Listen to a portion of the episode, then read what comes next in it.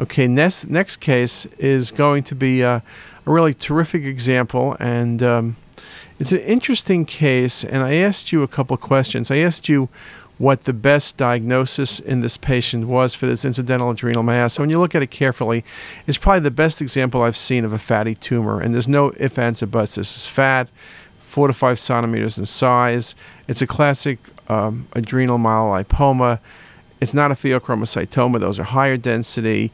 Primary adrenal carcinomas can contain fat, but they're not all fat, and lymphoma. It's just a beautiful example of a myelolipoma.